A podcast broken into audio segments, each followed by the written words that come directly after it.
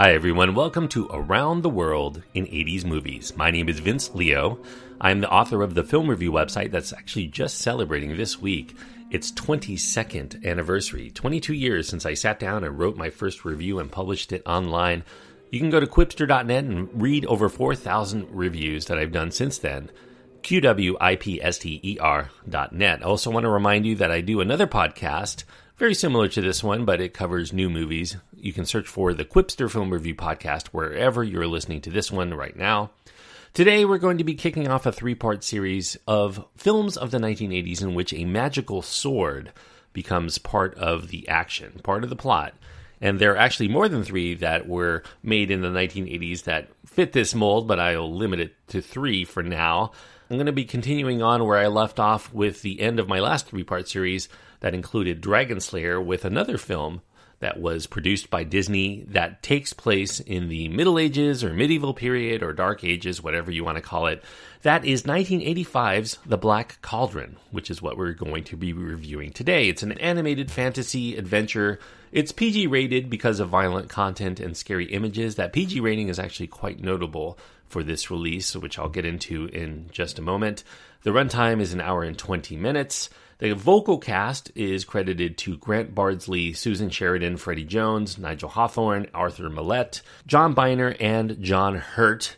John Huston provides the opening narration of the film. And the directors for this film are Ted Berman and Richard Rich. The screenplay is credited to a hodgepodge of many people. I won't get into, I don't know that there's any main screenwriter because this thing was tooled and retooled and retooled over the years.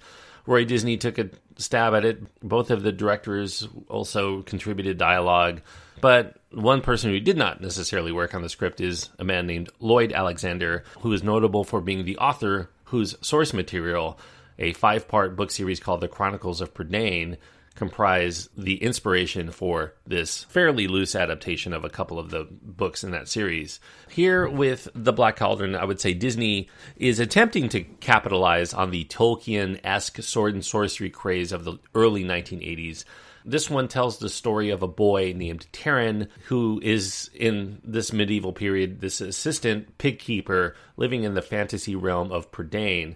Taran has grander dreams in mind for himself. He wishes he could live the life of a brave knight, and now he's going to get his chance to test his mettle when he ends up on a quest to retrieve Henwen. Henwen is his pig, who apparently has the power of clairvoyance, and ends up in the clutches of the Horned King, who plans to use the pig's visions in order to find this long lost Black Cauldron, which is this cursed vessel that reportedly grants its possessor the ability to take dominion over the world, along with the help from a princess and a bard and this strange but comical creature of the woods called Gurgi. Taran, armed with his newly acquired magic sword, wants to find the cauldron first before the world turns into a very dark and sinister place under the dominion of the Horned King. Now, the Black Cauldron, if you haven't heard of it before, it's not very surprising because this is a very often forgotten Disney animated adventure. It's perhaps most notable for being the first such film, the first animated feature from Disney to earn a PG rating. That's mostly due to it being quite frightening. It's darkly violent in its content, at least as compared to their usual family friendly fare. There were some notable cuts, over 12 minutes worth from the unreleased but completely original cut that they intended to go with new Disney executives were brought in to try to right the ship. They watched this film that they were about to release. They hated the dark tone, they hated the lack of story cohesion, and they forced the old guard working on the film to remove some of the more sinister instances of violence. The original cut would have likely garnered a PG 13 had it been released at the same time that it was released in 1985 in July. It might have actually gotten an R rating if it had been released prior to PG 13's existence in 1984, if not for the imposed revisions that delayed its release date, but also tempered some of the violence. It was a hot button issue at the time, especially in the aftermath of films like Gremlins and the very similarly themed and presented live action blockbuster from 1984 called Indiana Jones and the Temple of Doom, which has uh, quite a bit of material that will strike you as similar to The Black Cauldron. That was released just the year before. Many parents and concerned moviegoers at the time questioned the MPAA's rating system because they wanted to protect children from more intense and mature subject matter that may not have been deemed strong enough to get an R, but maybe was too strong for kids to just wander in and watch on their own. Disney's animation division were trying to spark to life the ability to craft more mature theme films to try to broaden their appeal to teenagers and maybe even some adults. And this film would provide the test to see if American audiences would be ready for a different direction for the studio. Unfortunately for Disney's plans, The Black Cauldron would prove to be a box office failure. The initial $25 million budget that had been announced soon ballooned to over $40 million, the most expensive animated feature, I guess, to that date. It only earned half of that back. It failed to even earn two thirds of the take of their re release of 1961's 101 Dalmatians that same year. And perhaps even worse, the big mud in their eye they lost at the box office to a very cheaply produced film called The Care Bears Movie that was made for a comparably minuscule $2 million budget. That film featured lower quality animation that was outsourced to South Korea. It forced Disney into some layoffs, some cutbacks that while they were striving to continue to try to find their way back to prominence, ultimately finding it four years later, of course, with the success of The Little Mermaid. But at this point, it was a really critical time for Disney also, due to trying and failing in its only PG rated film to that date, Disney did not even release another animated feature stronger than a G rating for the next 15 years, starting again in the year 2000 with the film, another kind of lesser film in their filmography in terms of popularity, called Dinosaur.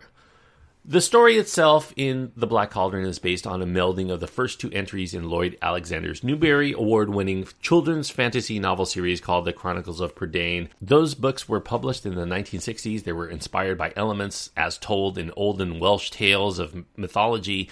Once you find out that the Black Cauldron project for films had been mulled over from the early 1970s, but finally put into development and production seven years prior to its eventual release, you can surmise that Disney greenlit the idea for the Black Cauldron due to the success of Star Wars in 1977, to which this storyline of a farm boy who dreams of becoming a great fighter emulates to a large degree.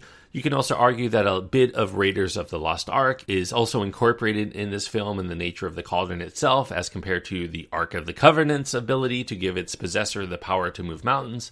Unfortunately for Disney, it does take quite a bit of time to make an animated feature from concept to finished product, and by the time that Disney was able to release The Black Cauldron into theaters, the interest in sword and sorcery and Star Wars inspired fantasy had been on the decline in favor of some sillier comedies, some dramas of the human spirit, and some high concept sci fi tinged adventures.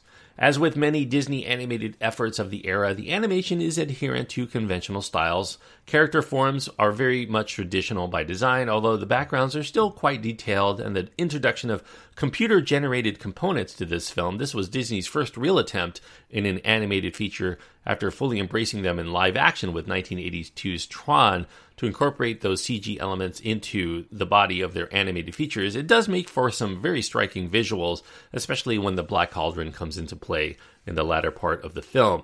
There was an attempt to be edgier among some of the new talent that was brought on board to Disney, especially the younger animators, but that edge brought edits, brought rewrites that pushed the film from a winter 1984 release into the summer of 1985. It was also their second animated feature done in the pricier 70 millimeter film format, which Disney had not done for an animated feature since Sleeping Beauty back in 1959. And it was their last until 2001's Atlantis The Lost Empire. It was also the first to use this new six track Dolby sound technology, so this was a pretty expensive film. They put a lot of money into it, and unfortunately, they reaped very little rewards for it. The Black Cauldron is directed by Ted Berman and Richard Rich. They previously collaborated on an only slightly less forgettable animated feature for Disney in 1981 called The Fox and the Hound. I guess Disney grew pretty tired with the direction that they were going. It would be their final work for Disney. The voice work is adequate Comedian John Byner provides the voice for the comic relief character of Gurgi, a furry woodland creature of unknown origin who lives to munch and crunch on foods like apples. It borders very closely on Byner's storied Donald Duck impression and gets really annoying. It's a nails across the chalkboard voice for a very overbearing character that somehow ends up becoming a critical part of the action late in the film and it further sinks the movie into substandard fare at the climax. The rest of the vocal cast is fine. John Hurt as the heavy, I guess, is notable because he's John Hurt, but otherwise it's not really that remarkable for me to delve any deeper than what I've already stated. Unlike Disney's reputation, and despite the fact that there's a bard with a harp as a supporting player, there are also no songs in this film, no songs of note beyond Elmer Bernstein's impressive score. This was the first Disney animated feature to not have a song either in the background or as part of the action. And that may also be a contributing factor as to why the footprint of The Black Cauldron's popularity may be pretty minuscule for a Disney property over the years. As far as the film itself, the problem with The Black Cauldron, it really does not lie in the darkness or the violence quotient if you can accept the fact that Disney can make one of these kinds of films. You know, just pretend it wasn't made by Disney. And animation has been darker, even Disney animation over the years, and still been critically and commercially successful. So I don't think that you can really attribute to violence as the problem problem with the film. It doesn't lie in its animation either, because the technical aspects of the Black Cauldron are, to some degree, a saving grace among those who have been willing to reassess this as beyond a misfire over subsequent decades, and some people even have grown to like it. It has a cult following. The problems with the film, I believe, mostly stem from the derivative hero's journey plotline, along with characters that are either uninteresting on one hand or annoying to the point where we scarcely are invested in what happens to them as the story progresses. And that becomes a really big problem when you don't have a lot of the bells and whistles that other Disney films have in terms of musical numbers or comical moments. And while The Black Cauldron is something to admire from a visual standpoint, and also in terms of taking a risk for a fairly conservative company, this also represents the point at which Disney had so clearly been struggling to define its identity as an animation studio, and also its ability to tell stories with characters that audiences can identify with and care about, especially in connecting to younger viewers. It really needed a refresher. So, for many years, Disney looked at The Black Cauldron as an embarrassment of sorts. They didn't even release a home video version of this film until nearly 15 years after it had left theaters. They just had bigger priorities at the time. They didn't think the audience was there. Finally, fan fervor was enough to get them to throw a VHS release out in 1998. So, The Black Cauldron, probably one of the more forgettable films for a lot of people over the years. And after seeing this and trying to assess it, it actually was my first time watch. I remember wanting to see this at the time when I was 14 years old, but I never got around to it. It didn't last long in the theaters, and being that it never made its way to home video, I just had not seen it. At least until just very recently for the review. It's fitting that the darkest days for Disney would be exemplified here by a film that was set in the Dark Ages. Unfortunately, The Black Cauldron is a misfire by most accounts. Despite some admirable qualities, those admirable qualities are enough for me to give it two and a half stars out of four.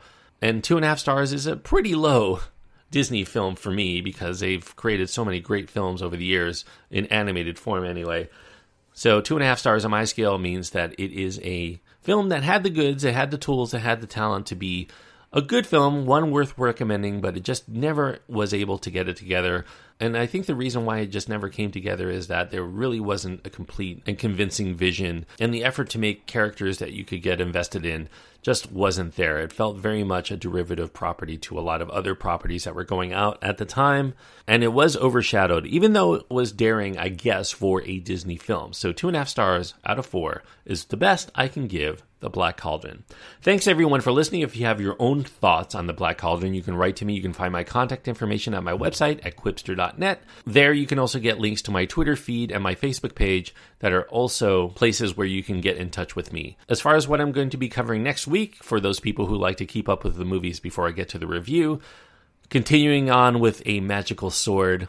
I guess it's fitting here that I talk about the first R rated feature that I'm going to be reviewing for this podcast. It is 1981's Excalibur, the King Arthur tale, the Arthurian legend brought to life in a very robust adventure from 1981, and I'll look forward to talking to you about that. I'm pretty sure Lily, my six year old daughter, will not be involved in the post review discussion of that film, so don't look for her there. Until next time, thank you so much for joining me on this journey around the world in 80s movies.